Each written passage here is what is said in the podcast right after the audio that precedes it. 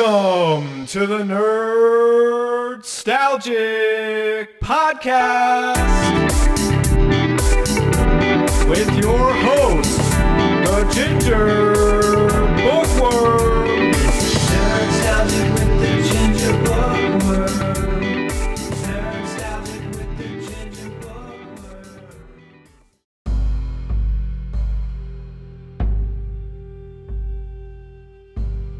Even in Utopia, someone has to clean up the mess. That's where I come in. The girl promised me a way out, and I was desperate enough to believe her. We were all buried at sea. We just didn't know it yet. But could do it.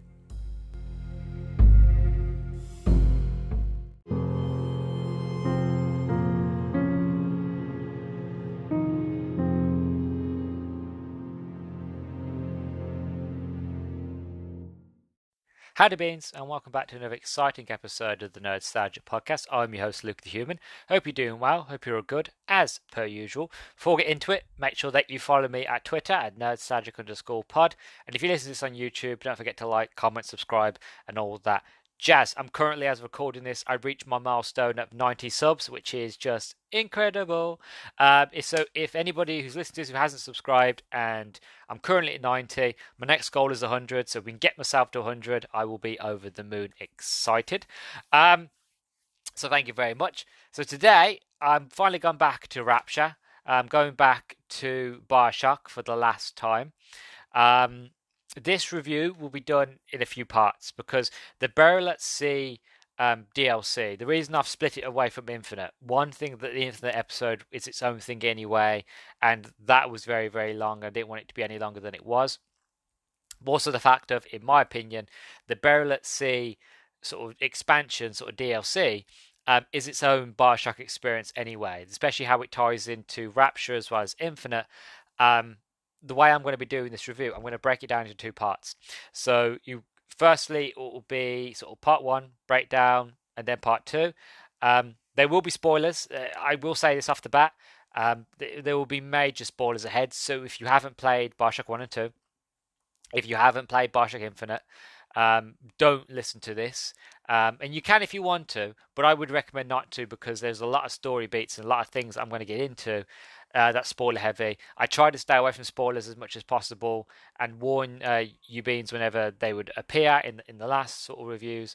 Um, but for this one, there's no way that I can mention anything in the story without mentioning spoilers because well, the first episode is a big spoiler for where it's set, and it's same for the second episode. So you you've been warned. If you don't want no spoilers and you want to play this yourself, or you haven't played Infinite yet, please by all means come off this video. I won't be offended. Go play those games and then come back at a later date. I just wanted to give everybody a pre warning so that everybody can say Luke didn't warn us. No, no, I'm I'm telling you. Um, this they will be spoilers here, so please do go back and um, play uh, Bioshock uh, One, Bioshock Two, basically everything in anything you can in terms of uh, Bioshock before um, you come here. So I just wanted to do again as I do, did for the other ones a bit of um, talk about the development. So before Bioshock Infinite's release, 2K and Irrational Games announced a season pass for the game. The pass promised free expansion packs as downloadable content after launch. In discussing ideas for the DLC, Irrational gravitated towards returning to the city of Rapture after location had made a cameo appearance at the end of Infinite. Due to the ambitious nature and longer development of Burial at Sea, Irrational developed a smaller expansion, Clash in the Clouds, to tide players over. Irrational Gam began work on the DLC immediately after finishing work on Infinite. Compared to the base game, familiarity with Burial at Sea's game systems allowed the developers to focus on the story without any many um, considerations for how it would affect gameplay. The developers tried to respect the original gameplay of Bioshock while integrating Infinite's combat sandbox. This pared down the number of plasmids and available ammo to make players think more strategically about engaging enemies. The gameplay for the content was altered to fit the setting and feel of Rapture compared to the larger battles of Infinite. Enemy awareness systems were retooled and environments redesigned to increase the focus on stealth and make the game feel more like Bioshock. Through the developer, though the developers could not change the gameplay wholesale, they focused on marketing the envi- making the environments feel more oppressive and threatening, especially for when Elizabeth was a playable character. Um, the in-game settings of Rapture was recreated with very little re- reuse of assets from Bioshock 1 and 2, as they did not hold up to the years uh, since the game's release. They were instead used as references to inform new assets, and instead of flat backdrops of the city outside windows in environments, the exterior cityscapes were created with three-dimensional geometry. The added content includes new weapons, gear, plasmids, the Rapture equivalent of vigors, as well as bringing back the mechanics of the weapon wheel that allows players to carry and select from multiple weapons. One of the new plasmids is Old Man Winter, which freezes and shatters enemies. The concept was created by Joe Trainer, a fan and graphic designer. Shortly after the real Infinite, the concept art mimicking other in-game posters for Vigors caught the attention of Levine, who decided to incorporate the concept within the Burial at Sea content with uh, tr- uh, Treader's help. The artwork was redesigned to match the Rapture setting and influence part of the level design where the plasmid would be found. So that's kind of a brief sort of explanation of the of the development uh, that they wanted to go back to Rapture. That there's been enough time had passed, and they wanted to sort of tell a story that not only just gave weight and reason to go back to Rapture, but also linked into uh, Infinite and the Infinite characters and sort of the ideas and concepts that were set up in um, Bioshock Infinite, how they will translate over and how that fits Elizabeth and how that fits Booker into going back to Rapture and this new setting of um, of Rapture. So that is to give you sort of an idea of the development. Um, I'm going to go into talk breaking down part one, uh, or shall we say, Burial at Sea episode one. So, without further ado, let's get into it, shall we?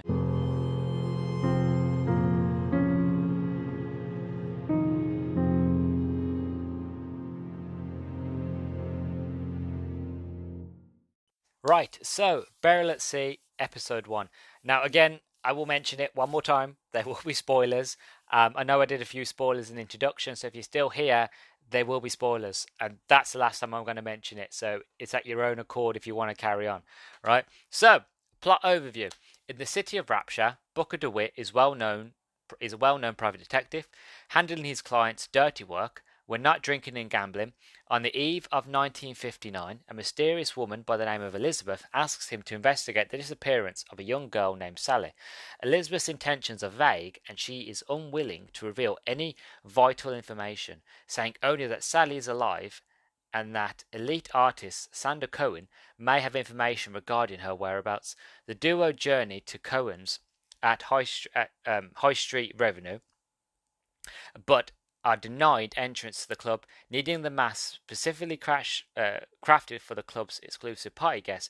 Booker and Elizabeth search nearby shops, with Elizabeth distracting the shopkeeper.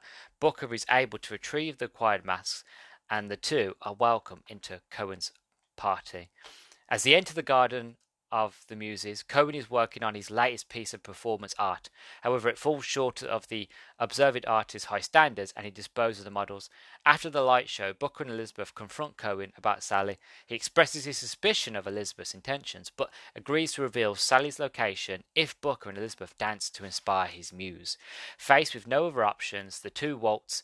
It is only moments before Cohen once again finds an error and shocks them unconscious. However, he does keep his end of the bargain. He drags them to the bathysphere, claiming it would take them to Sally. As a brief sort of overview of what's going on in in this um, in this episode, because episode two is its own bag, and episode two gets really really weird. Um, I can't wait to talk about that one. But episode one is is very much contained. If if anything, if you was to take Rapture out of it, it is kind of a shorter version of what happens from start to finish of Bioshock, uh, of Bioshock Infinite. Really, just a lot shorter, less drawn out, less complicated, but set in Rapture. You know, the only difference is instead of the the, the, the Touch twins, yeah, God, not the twins.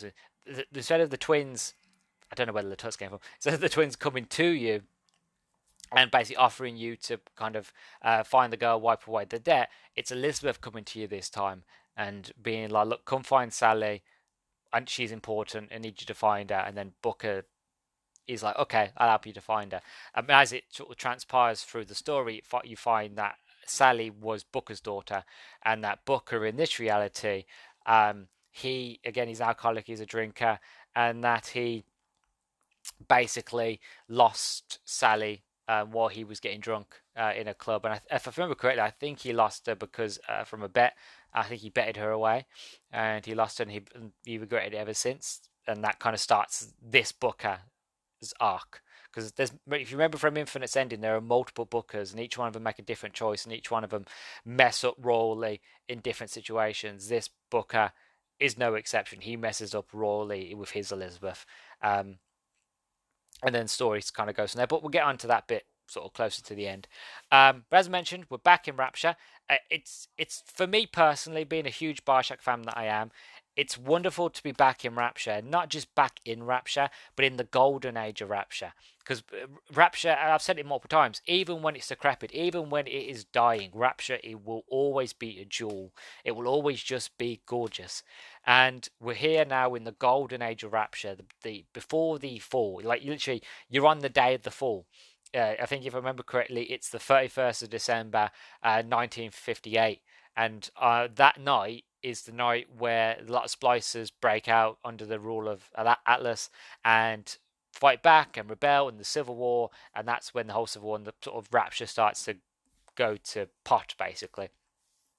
Um, so it's it's it's interesting to not just be back in Rapture and how gorgeous it looks, but also it's at a pivotal pivotal point in the story to be at this moment where um, it's about to go down, it's about to to get messy. So it's it's wonderful to be back here. Um, again, you are playing. You know, Booker is back, but in this reality, Booker is a PI as he was um, in the Bioshock Infinite. The only difference now, he is a PI um, in Rapture. Again, who was approached by Elizabeth to find a little girl named Sally. Um, and again, it starts very much the fact of you don't know where you are at first. You don't know um, what's going. On. It's not until you leave your office that you realize, oh God, I'm back in Rapture. Um, and again, it's it's how is this how confusing Infinite gets because there's so many multiple realities. There's so many sort of um, there's a word that Elizabeth uses. Um, constants and variables. There's always a constant. There's always a variable. There's always something that's always the same, but called differently. For example, um, in Columbia, it's called a skyhook. I think in Rapture, it's called a sky, not skyline. It's called a um, sky grabber or something like that, or an air grabber. Same idea. It looks the same, a little bit artistically different, more rapture-ish than Columbia-ish, but it does the same thing. Um, and again, it's a constant and a variable. It's always there. It's always constant, and it's a variable because it's the same thing, just different name. Again, it's quite complex, and if I confuse anybody, again, I do apologize. I'm not a scientist. It's just that this is my interpretation of what they mean. Um, but even in Rapture, it, there's still a Booker, there is still an Elizabeth, and it just shows that um, for me personally, every ne- the next Bioshock game, I'm going to be looking for that. Like unless it's a, unless they make a reboot for Bioshock Four, and if Bioshock Four is a, is a sort of sequel to Infinite and Bioshock One and Two, um, then I will be looking out for those moments of Elizabeth, those moments of Booker, those moments of uh, Rapture and Columbia, and those little sort of details. Because again, as I mentioned those prior reviews, that's one of the things that have made those games so loved uh, by fans. Not just the gameplay, not just the story. It's the details. It's being able to go back and spot things, especially when you know what you're looking for, and then when you spot them, it's like, ah, look, there it is. Um, so it's that constant of variables. It's that constant of like, there's always in the book, there's always Elizabeth, there's always a lighthouse. Why is there always a lighthouse? How does that factor into Elizabeth? How many different versions of Elizabeth are there? How many different versions of Booker are there?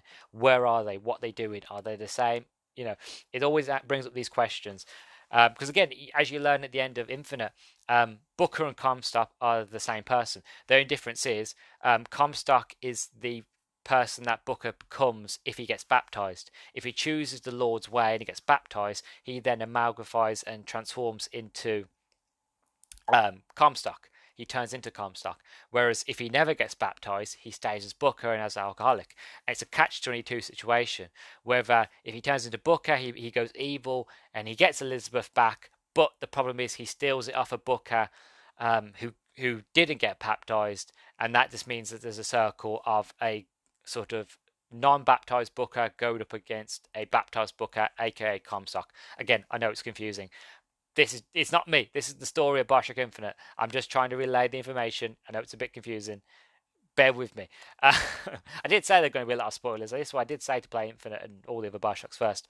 Um, as you make your way through the through Rapture, again, it's actually gorgeous to do so. You're looking for clues. You finally meet up with Sandra Cohen, um, Sandra Cohen, not Sandra. Uh, then again, you probably wouldn't mind being called Sandra, um, but Sandra Cohen, uh, and you make your way through Fontaine's department store um, that Andrew Ryan has sort of uses as a prison for splicers. So at this stage in the story, again, as I mentioned, it's the 31st of December 1989. It's the sort of high of the new year because if you go to the Kashmir Lounge, which is at the beginning of um, Bioshock One, you see a banner of you know welcome to 1959 because they were getting ready for the New Year's. It all happened went down on New Year's night um, of 1995, 1995, 1959. 1990. I am really confuzzled today. I do apologize. It's been a long day. I've I, I recorded another podcast episode uh, before this. I'm a bit confuzzled, so I, I do apologize. Um, but yeah, so it all went down in New Year's 1959. Um, so at this stage, Atlas, so they think, has died in a massacre uh, in a shooting. Atlas is, uh, I mean, Atlas, uh, Fontaine is dead. Ryan believes this. The council believe this. So what they decide to do then is basically all assets that belong to Fontaine are now belong to Andrew Ryan, uh, Ryan Industries, and um, Fontaine department store gets basically sunk down below Rapture to this little sort of gully sort of thing under under under Rapture under this under um, kind of like a trench sort of thing and uh, that's where it stays. And that's basically what Ryan uses as a prison. He, use, he puts all the splicers there, all the people that are sort of um, Fontaine uh, loyalists and all that. Anybody like that is a prison. Just put them there, forget about it, not worry about it. They can't leave, and only people who I give access to can go. Only people on the council can go there, but the council ain't going to go over my head. But again, if you read the book, you find that they all of them go over his head many, many times. Um, so for me, as as a as a fan, the idea of not just being back in Rapture in the Golden Age, but it being there when it gets messy, but also having the hindsight of be, having read the book Bioshock uh, Rapture, when I've already been here, I've already experienced this, I know what's about to go down. I'm I'm I'm close to the juiciness, to the goodness, to the to getting ready for what is to come. Um, and it's it's very much that calm before the storm. You know, it's seeing the people all in fancy outfits, all ready to party, all ready to dance the night away and get drunk on prosecco and just enjoy the New Year celebration, just to get ready for that. And at any moment, any one thing can make it go from being tr- tranquil, like utopia, bliss, uh, to being a hellscape, to being hell on earth, to being burial at sea. You know, being a coffin under the water and it does. And when it goes off, it goes off, and then that leads into the events of sort of Bioshock One and Two, and so on and so forth. Um, so again, as a mega fan, as somebody who loves the lore of, of Bioshock, it was just nice for me to be able to um, go back to Rapture and to be able to experience that um, for myself firsthand, not just through a book, but being able to actually properly experience it um, firsthand. Um, as for the gameplay, so the gameplay is very much the same as it is for um, Bioshock uh, Infinite. Um, as I mentioned, they kind of took the engine and they took sort of the, the gameplay mechanics of that, so they didn't have to rework it. Um, so anybody who was familiar with Bioshock Infinite would have an easy time coming into it. But also they added in things to make it feel like Rapture, to make it feel like the original Bioshock. So you know, in this one, instead of a skyhook, you have an air grabber and that air grabber again like the skyhook allows you to traverse it allows you to go on the rails like to shoot from the hip while you're gliding to jump off it airstrike and all that. Um, so it's still very much the infinite that we know and love. Again with booker's the same. Um, but it's it's done in a rapture setting which is again really really nice. Uh, you get new plasmid which is uh, old man winter which allows you to freeze enemies which again is a fantastic sort of plasmid, which is kind of the same. Uh, we had the same plasmid in Bioshock 1 and 2, um, but it's nice to bring it back after playing Infinite, which we didn't have a tool to freeze enemies. So to have a tool that we can freeze enemies, you know, it's it's a nice tool. And again, you use it to traverse the um, traverse the maps as well. Uh, you have moments where you have these bridges of water spurting out, and you can freeze that water and make a ice bridge. So it's sort of tied in with the story as, as well as it's a, it's a great tool. It's a lot of fun, and if you know what you're doing with it, if you're good at setting setting the traps, you can freeze multiple enemies and with a melee strike just shatter them to pieces instantly. So it's a fantastic new addition, new plasmid.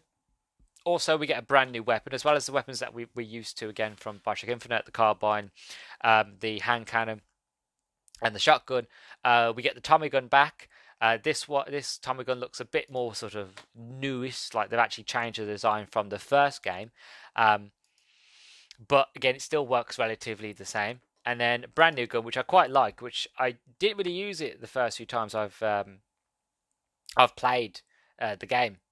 Uh, I've I properly use it now because there was a an achievement, a 50G, 50 uh, game score achievement for using this weapon, and the, basically the idea is it's like think of it you're shooting radar waves like microwave uh, energy waves out of this gun and if you can focus the beam on the enemy eventually once you've drained all the health they will explode and if enemies are in, uh, near them it will kill them in the shockwave. Um, it's again it's a fantastically weapon it's overpowered uh, you don't get a lot of ammo for it um, so i had to keep sort of uh, kill a lot of enemies reload the checkpoint, kill out more enemies, and did, did that about two, three times until I managed to get enough enemies in sort of a condensed area um, to get the 50G because I'm all about game game score. You know, I'm, a, I'm an achievement hunter. Um, but it's a fantastic microwave sort of projector weapon. Um, the idea, the, the idea for it, the, what it's meant to be used for, not as a weapon, it was meant to be made for women in Rapture, so that they could point it at their sort of say like a chicken, and cook the chicken instantly. Um, so they can cook food easily. So no need to having a microwave or an oven. Just zap it and nuke it, anything, anything, and then just eat the radioactive waste that's left of this chicken. Um, but again, it's Rapture. Anything can be used as a weapon. So people started using it as weapons, and again, anarchy ensued. Um, but yeah, it's a fantastic new addition, new little new little weapon, and it brings um, a lot more fun to it. Again, as mentioned, you have the Sky Grabber that allows you to um, that sort of allows you to traverse because what they've done they've opened up the areas whereas a lot of the areas in bioshock 1 and 2 were very linear very sort of corridor close quarters combat that sort of thing. Um, they've now opened the areas up and it actually fits within sort of the bioshock theme.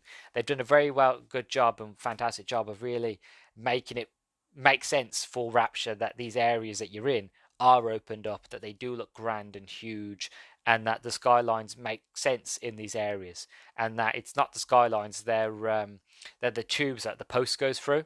So what you, you might have noticed it, you might not have. It's again, it's a little detail, but in Bioshock One and Two, the way they used to get their mail around was these little portal tubes. And the idea was you get a little canister, you put your uh, letter in, you close it, you pull it down the hatch, and you, it sends off to the other side of Rapture. And that was a way to really uh, get your message around sort of the city without having to go through the like airlocks and all that jazz. It was just done through tubes. Um, and that's kind of how they explain it away in this game is the fact of using the tubes as skylines to travel from one area to the next. So it's again, it's the infinite gameplay that you know, um, but done in a rapture way, which again for me I I, I just loved. Um, now I'm going to try my best uh, and explain to you my interpretation. That is anyway of the end of part one. So again, spoilers ahead, major spoilers ahead. Um, basically, the end of this um, cha- chapter, this, this episode, is that you finally find out the intentions of Elizabeth. Now, again, granted, like again, if you played um, Infinite, you know who Elizabeth is. You know what Elizabeth does and her powers and her sort of, uh, but especially by the end of Infinite, you know her motives and her mission, shall we say, quote unquote. Um, so it's not really a surprise to you uh, as the player when Elizabeth reveals herself to this version of Booker, to this uh, iteration, shall we say, this dimension's version of Booker. Um, but to Booker, it's a surprise, like, who are you? What are you doing? And basically, it turns out, again, that this Booker is fantasizing over this little girl, Sally, because um, he is missing his child, his um, little one, and his little one is Elizabeth. And again, as again, it ties into the whole idea between Comstock and Booker. Now, my my opinion is that at the end of Inf- end of Bioshock Infinite, that Elizabeth made amends with the Bookers, with the different Bookers who chose not to um, get baptized. I feel like she made amends with those versions of Booker, uh, those ones that decided that they didn't want to be baptized and that, granted, they might have drunk themselves silly, but they were only trying to. Their idea of rescuing the girl wasn't rescuing them because she's mine. It was rescuing her from myself or from their self, shall we say, because they're trying to without knowing it, they're rescuing them from the worst versions of themselves. So, in my my interpretation of it is that Elizabeth has come to terms and comes to peace with those versions of Booker, but she's at war with the Comstock versions of Booker because those are the evil ones. Those are the ones that basically stole. Even though Booker shouldn't have sold uh, Elizabeth originally to Comstock, he tries those versions of again. It's going to get confusing. Those versions of Booker. So let's just say Booker one, Booker two. So Booker one's a good Booker. Booker two is Comstock, right? So even though Booker one shouldn't have sold it to Comstock, Booker one still sort of did, and he's trying to make amends. Whereas if Comstock hadn't bought the child off Booker one in, in the first place, then um, we wouldn't have had this issue. We've had wouldn't have had this cycle. You know, this constant, uh, constants and variables. This all the time, round in circles. Always the same thing. Always, always happens. Always ends the same way. Um, so again, this Booker in this version in Rapture is a Comstock, and that this Comstock basically decided that his way of going to get his little girl back would be in Rapture, and that he shaves his beard off, and that uh, he go- he goes back to being Booker, that he pretends to to be Booker again, but within going back to being Booker, um, he then goes back to the alcohol, he goes back to the um, gambling, he goes back to basically being a bad sort of not bad, but sort of a, a, man with struggles. And again, he still loses that little sister that he stole. So the little sister that he stole and he took away, Sally, he still loses her anyway. He's destined to lose his child because he, in, in naturally, is just unfit to be a father. You know, he's unfit for himself, so he can't look after anybody else. So again, this is all of my interpretation, mind you. So um, by the time Elizabeth finds this version of Comstock, who is sort of she knows it's it's a version of Comstock, and she knows everything. Elizabeth is omnipresent. She knows what every dimension. She knows what's going on in every dimension. And I feel like when she finally sort of confronts your version, uh, well, the this version of Comstock, um, and that you, we realize that this version of Comstock, that the the sort of um, factor in this one, that the difference is what turned this Comstock Comstock to turn to Rapture, again, is the fact of when Booker originally tried to take the baby off Comstock originally, um, as the portal was closing, a little bit of Elizabeth's pinky got cut off. In this version, um, as they were pulling and tugging Elizabeth through the gap, through the tear, um, Elizabeth ends up getting turns round, and as she gets turns round, the sort of Booker one has got hold of her, got hold of most of her body. But as the sort of tear starts to close, it closes around her neck and then, well, decapitates her, cuts her head off. Um, which I would imagine then would have sent that Booker crazy and would have sent this version Comstock crazy, and this is what led to this version of Comstock going down to Rapture to basically get his girl back. Um, but he couldn't get Elizabeth back, so he stole another child, Sally, in terms in way of sort of filling in that void. Um, and basically, Elizabeth confronts him. He realizes what he's done, who he is, um, and that this before this Booker, before this Comstock can do anything, um, basically a Big Daddy comes in behind you, drills right through your stomach, right like right through you, and kills you, and that is the end of episode one. Um, and that's sort of my interpretation of what Elizabeth is, why Elizabeth is there, what Elizabeth is doing there, and how it sort of factors in with the whole over over over overarching arc storyline of sort of Infinite, and it carries on from the end of Infinite to who Elizabeth is now as a character. Um, episode two, as I mentioned, gets a very very weird, gets very different. You do end up traveling um, from Rapture back to Columbia, back to Rapture. It gets very weird, but episode two is my favorite because you get to it ties in so well between Rapture, uh, events in Rapture and events in Bioshock Infinite. Explains how um, the people in Rapture got plasmids and the idea of plasmids, and there's just so much to it in, in terms of lore. And again, the gameplay's different, and yeah, it's just mwah, fantastic. This whole sort of uh, DLC is is incredible. Like episode one is is mostly there to set up the events of episode two, because when episode two starts, it just it's just juicy and it's just epic and it's it's yeah, it doesn't let go and it's it's a very different game. Um, so um, that's episode one done. Um, time to go off and talk about episode two. So let's go do that, shall we?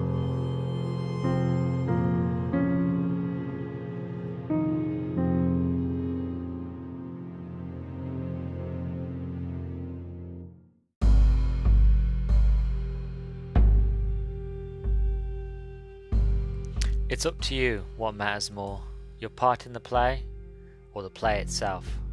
Rosalind and Robert Lutece. So here we are on episode two. I've not long finished it, and in my opinion, it's this is some of the best DLC for any game I've ever played.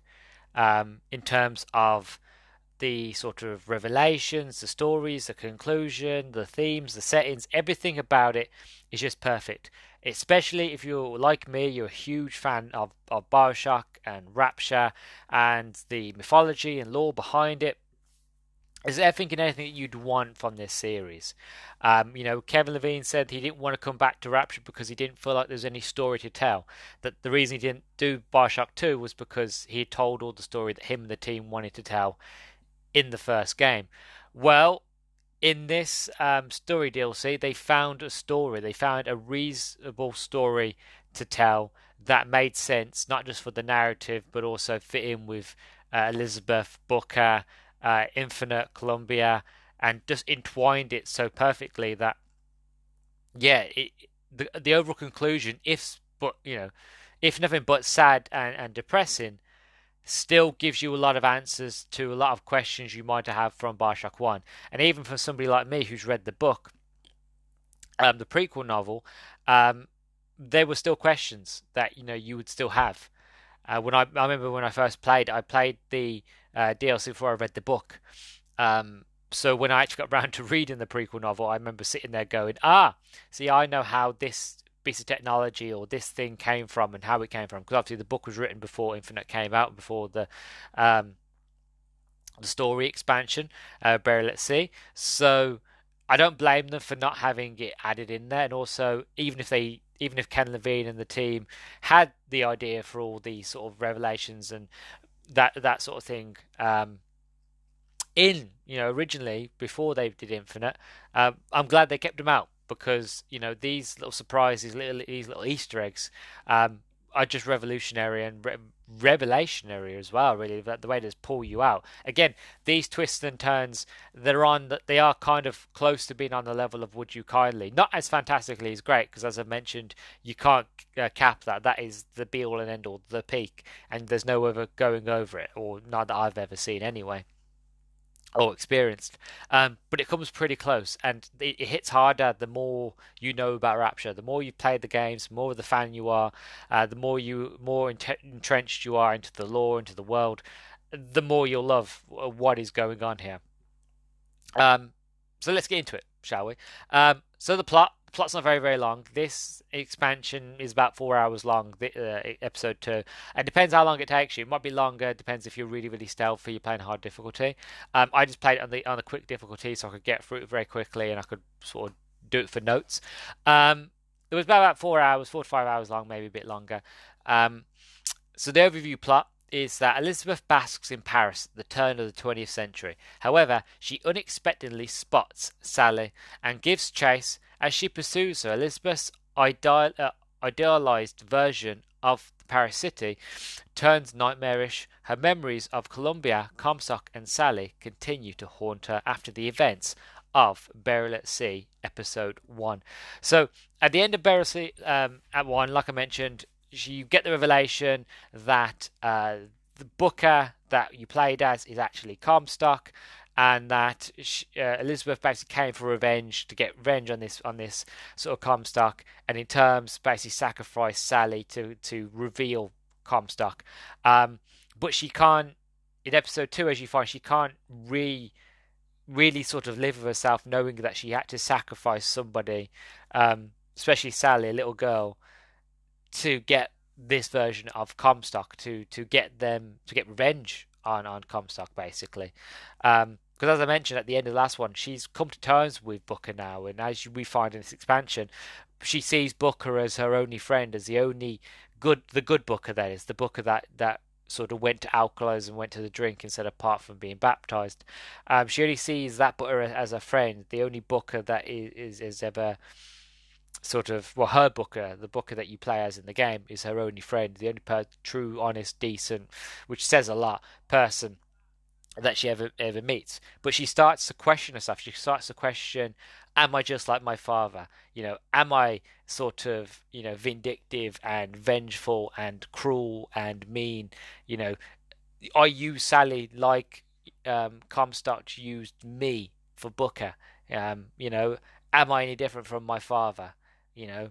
Um, so again, it adds a lot of questions, and she tries to rationalize herself like, no, she's different, but you actually realize she's not so different at all.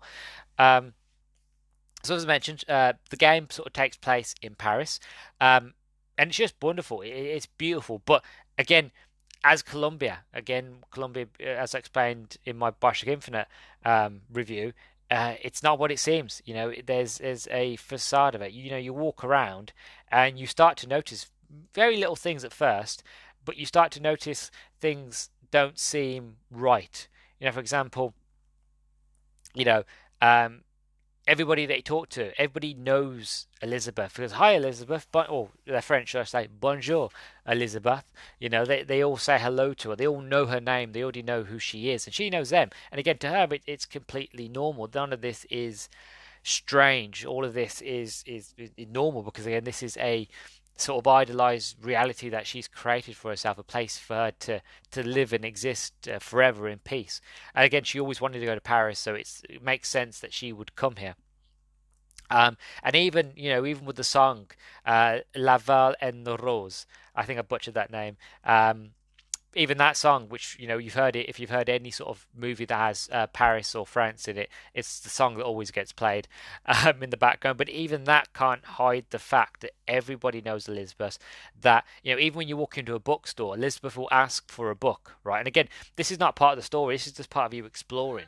So if you don't explore, you won't uh, see this uh, moment. But um, if you sort of explore uh, when you're in Paris and you get to this bookstore, you can walk into it. And, and, Elizabeth, I can't, I didn't manage to write down the book she was looking for, um, but uh, the book clerk he goes, uh, "Hello or bonjour, um, how can I help you, Elizabeth?" And she goes, "Have you found X, Y, and Z book?" And he laughs, goes, "Oh no, no, no, Elizabeth, uh, that book uh, is not even out yet." And she goes, "Oh okay," you know.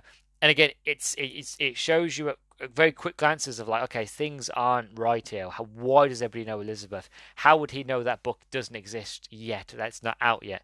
You know, again, it starts to make you um, question things, and it's not until you chase Sally that you actually realize, oh, this isn't real. It, it's like a stylized version of heaven for um, for Elizabeth, really and that's not until you kind of snap back to reality up there goes gravity and you find yourself back in rapture and that elizabeth realizes well um, what am i doing back i never opened a tear to come back here my job was done i had no no need to come back here and then she has an existential crisis of realizing what she did to sally that she left sally to her own fate she left her here that she has to rescue her and quickly straight away, like again, spoilers.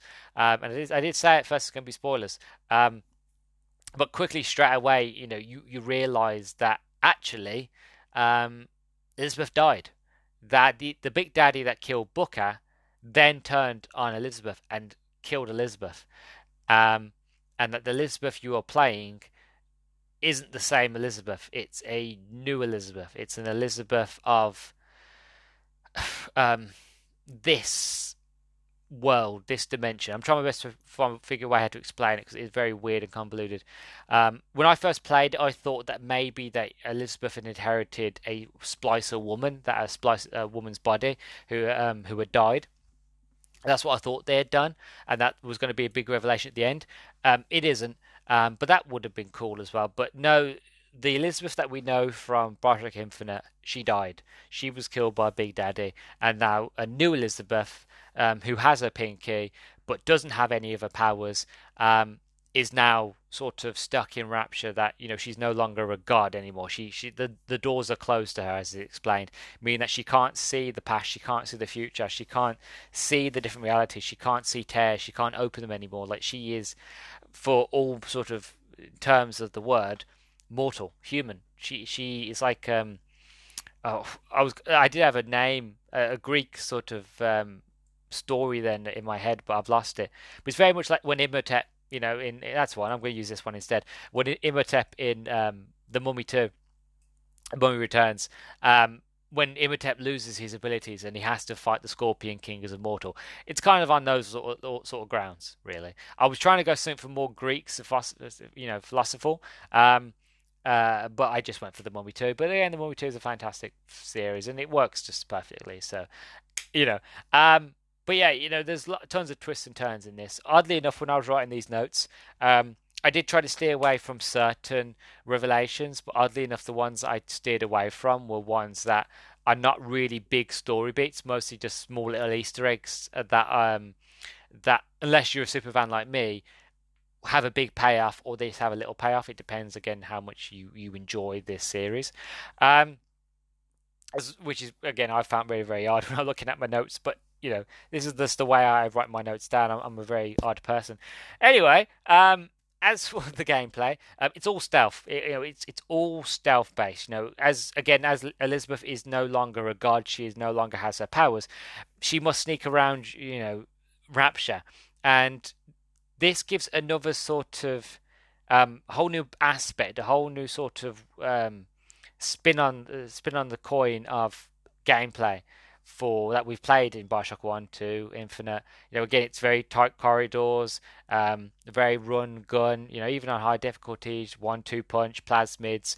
Uh, Infinite use the skyhooks. You know, you've got big open areas, all different types of weapons and vigors and blah blah blah blah. You know, this takes it back to extreme basics, and it is just you're sneaking around. You know, you can't take as many hits as any of the other characters could. You can't run a gun well, on his difficulty you can, but even then, there's not enough. There's not a lot of ammo around. So even if you could run and gun, you haven't got a lot of ammo to sort of do that with. So you have to sneak around. There's air vents. You know, you can go through the air ducts, sneak around like the little sisters do.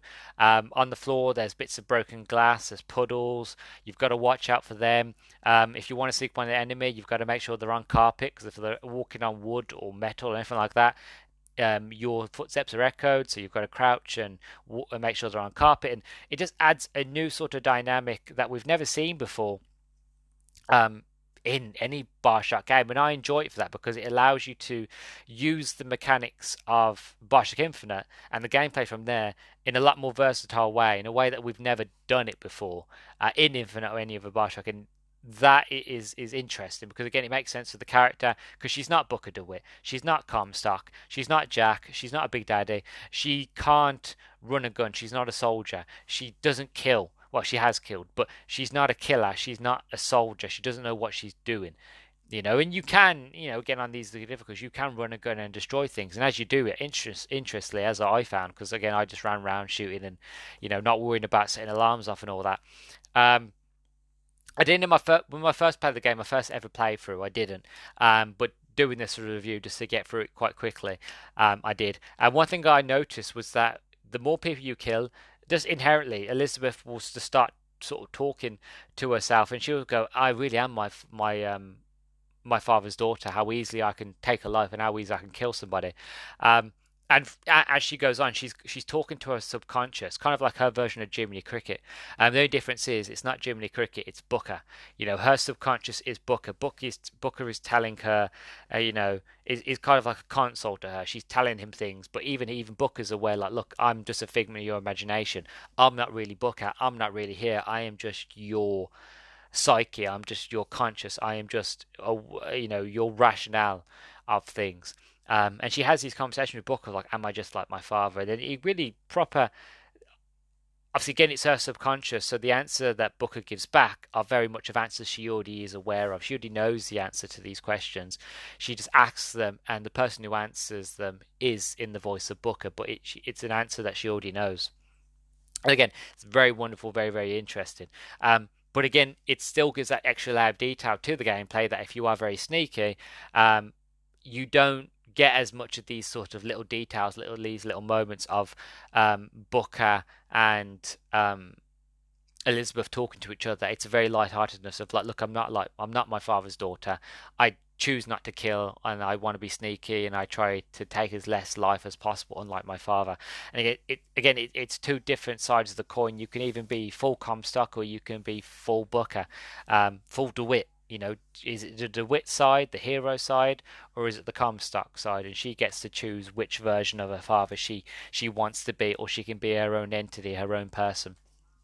Again, so it's a very empowering, but again, it's those little details. As I mentioned, this is the thing that I love about Bioshock. It's these little details. Again, it depends on how you play and the choices you make, and where you look at things, and where and you know how you look at things, it's all details. And if you can spot these details, for me personally, it just makes the game ever better because you know, notice that the game takes notice that the game is self aware in a way, like the character self aware, the world self aware, the, the world knows what it is, the game knows what it is, and you as a player now realize what's going on behind the sort of mechanics, how it works, and you can embrace it and enjoy it a lot more for what it is because you are now in tune, in the know how of, of what's going on.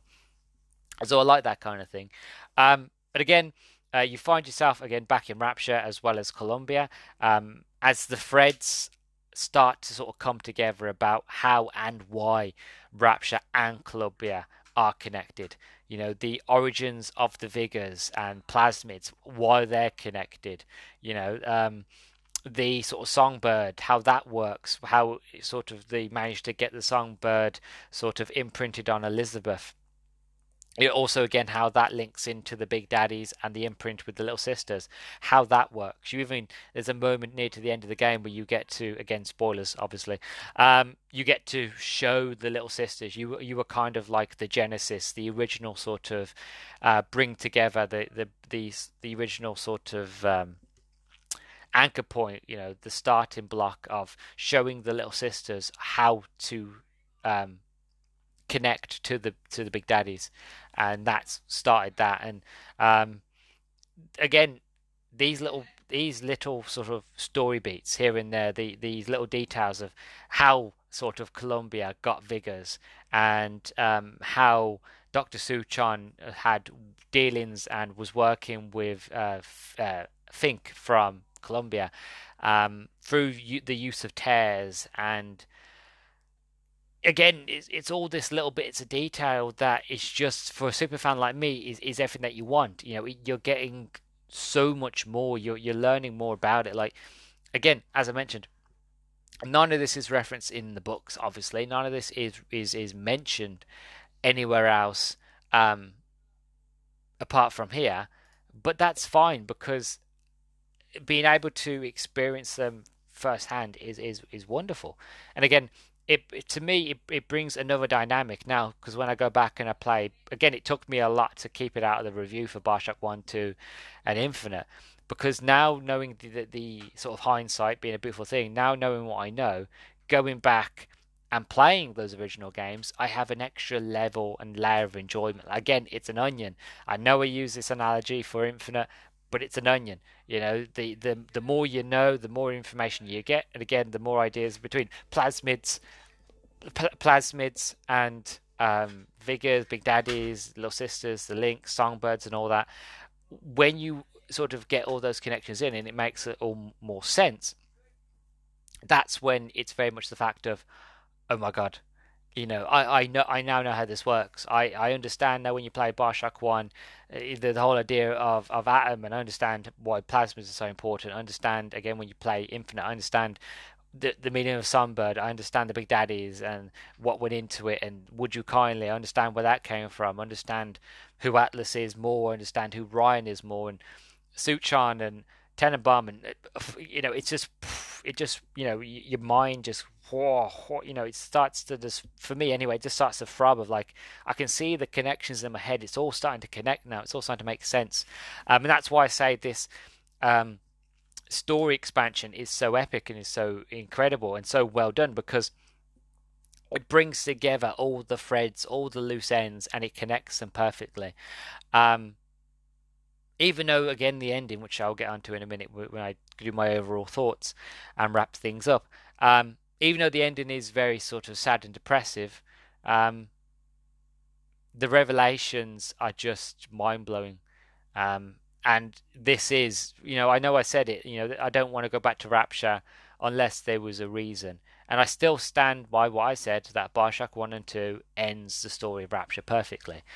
But the reason why I like this one and the reason why this one makes sense and this and the reason why this expansion is is contrary to that statement is because this story is kind of it's wedged between the sort of before right just just before on the cusp of the civil war and during the events of civil war. And again it links with all the threads that it's a story that it's during the golden age, during the fall. It's a part of the of the sort of um, lore and story of Rapture that we haven't seen yet or haven't been to yet.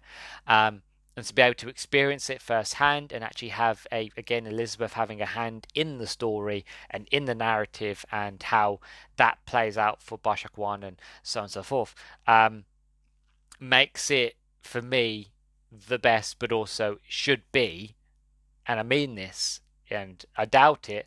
If anybody at 2K is listening, again, I doubt it. Um, that's it. Leave Rapture alone. It's done. Don't need to go back to Rapture. I don't want to reboot. You know, uh, the games are perfect as they are. You don't need to reboot it. You know, go underground, go to space, go to another planet, go deep into the jungle, go to Antarctica. I don't care. Just leave the ocean and leave Rapture alone let it have a good death. Let's you know, let's leave it here. We've we've told every story that there is to tell. Stop. So yeah, um, my overall thoughts overall um, of Burial at Sea episode two. Again, as I mentioned, fantastic, fantastic, lovely, very very brutal. Uh, very shocking, very full of revelations. Um, the ending, again, like I say, is very sad. Um, the reason the ending is so sad is because Elizabeth realize there's a moment in in this um I'm trying best how to explain it. There's a moment in this episode where one thing that always confused me when I used to play Bioshock Infinite was that why Daisy decided to, to, to be a killer. Why Daisy, the leader of the Vox Populi, the leader of the rebellion, that she was meant to be somebody who stood for good, who stood for the right, who stood for um, the betterment of all, you know, in Columbia, not just the few that was um, looked down on and hated, um, but for everybody, you know, and that's the whole point of the rebellion was to freedom for all. Um, it never made sense to me as to why she would then decide to threaten the life of a young boy, Fink's son, um, you know, at, at gunpoint it that never made sense to me. And there was a moment again that that thread is cleared up here. Um, there is a moment in this episode where you get behind the scenes where you kind of realize you you see a scene where basically Daisy is talking to the twins.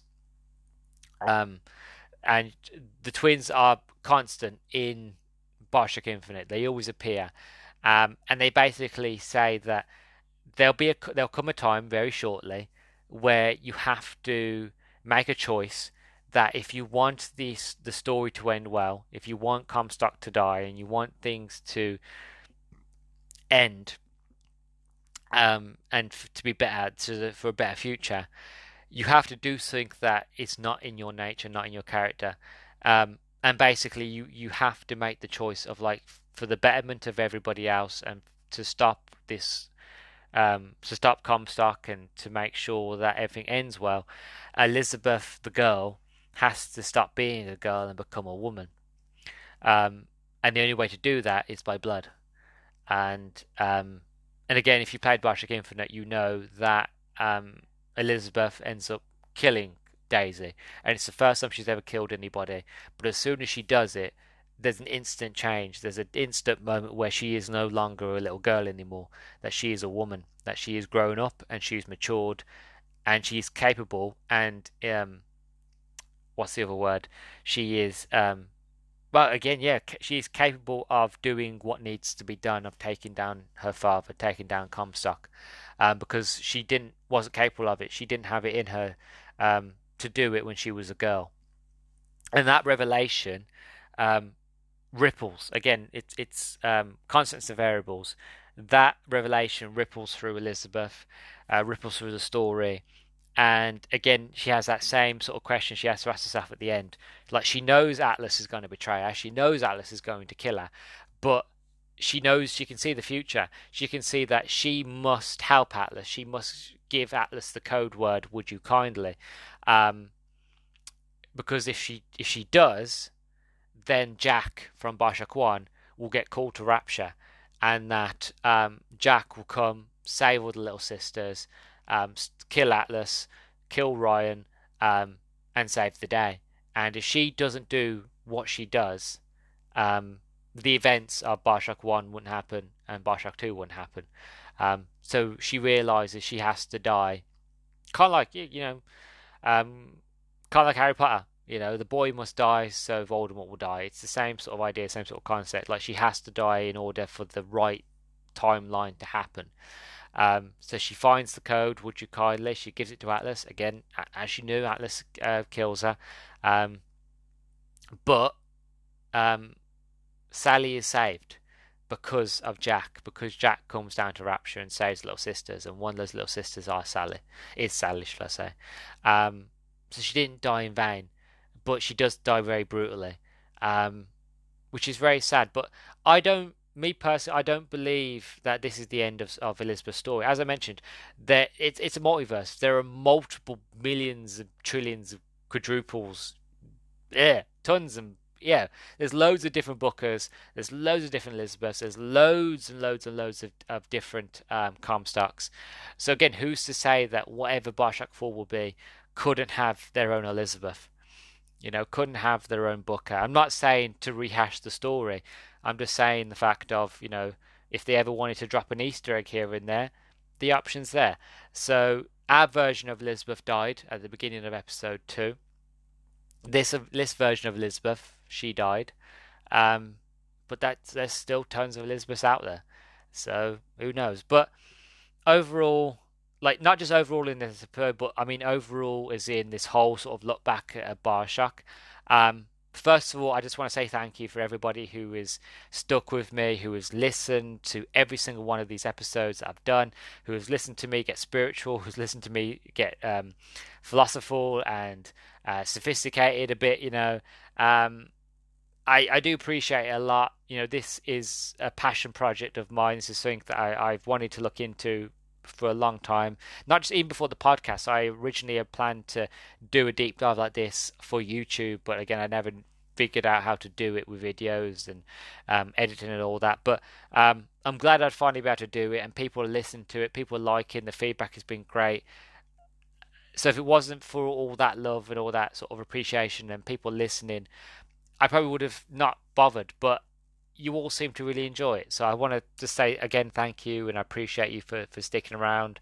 Um, and yeah, overall, looking back at Bioshock, it's been wonderful. It really, really has. Again, I'm a super fan. I love this series. Um, I love the book.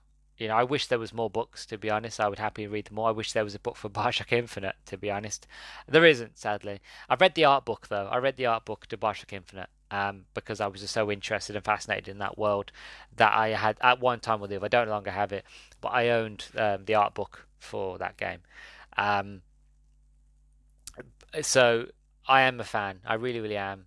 Um, and it's just lovely to notice again these little details, to notice these little things, to not just to go in it as a gamer, but to go into uh, as a reviewer and to um, look into it and scrutinize and nitpick in a good way, in the in the best of ways, um, and just to see this game for again what it is, not for what I want it to be or what I remember it being from playing multiple multiple times in the past. Um, it's been a joy. It really, really has. Um, I can't wait to do another one of these um, for another game. I, I, I, actually I think I already have planned what the other game's going to be, um, but I won't reveal it here. Um, and that one, you won't hear anything from that for a long time. But I know what the next uh, deep dive is going to be. What next series I'm going to deep dive into. Um, it's one way out of my wheelhouse. Um, it's a series that I've played before in the past, um, but I've only played the newer ones. I haven't really played much of the older ones. Um, but it's a series I've always wanted to properly go back to in the older games um, to see what I missed and to see how the sort of series evolved. Um, so when that comes, I will let you all know, but it won't be anytime soon. But yeah, I've I've uh, I've got another one planned. I've got another one up my sleeve, so there'll be another one of these soon, um, but not too soon because we've got other stuff to cover. So you know, don't hold your horses too much. You know, let them roam for a bit. Don't hold them in in, in wait. Um, so uh, yeah, that's that's been everything really. That's been part one, part two Burial at Sea. That's been basically me and the Bioshock um, uh, deep dive into it all. Um, again, thank you very, very much for listening. Uh, if you're interested in wanting to hear more, uh, you can find this podcast uh, basically anywhere and everywhere uh, you find podcasts, apart from, again, Apple Podcasts. Uh, you can find me on Audible. Again, you can find me on YouTube at Nerdstalgic, uh, the Nerdstalgic Podcast. Again, if you haven't already, like, comment, subscribe, and all that jazz. Let me know what you feel about Bioshock. Let me know what you feel about this series, the way I've, I've handled it, and feedback, positive, negative, any and all, uh, really helps me out uh, a lot. Um, again, if you listen to this on Spotify, don't forget to like, comment, subscribe, and all that jazz. Um, but uh, you know, if you're on Spotify, make sure that you give me a sort of thumbs up um, and star rating, one to five stars. Uh, so whatever you feel is fair, five stars, best you ever heard in your life. One star, you fumbled at the end, which I have done multiple times already now. Um, but whatever you feel like it's fair, one to five stars, uh, I do do appreciate. And uh, yeah, so I just again, I just want to say thank you. I, I just I can't say it enough. I I, I I'm so grateful I really, really am that I've been given this honor and privilege to to cover this series as much as I've been able to. Um, so thank you, and um, yeah. So I've been your host, Luke the Human. You have been listening to the Nerdstalgic podcast. Uh, thank you very, very much for listening. I appreciate you, appreciate you greatly, um, and I'll catch you in the next one. All right, bye bye.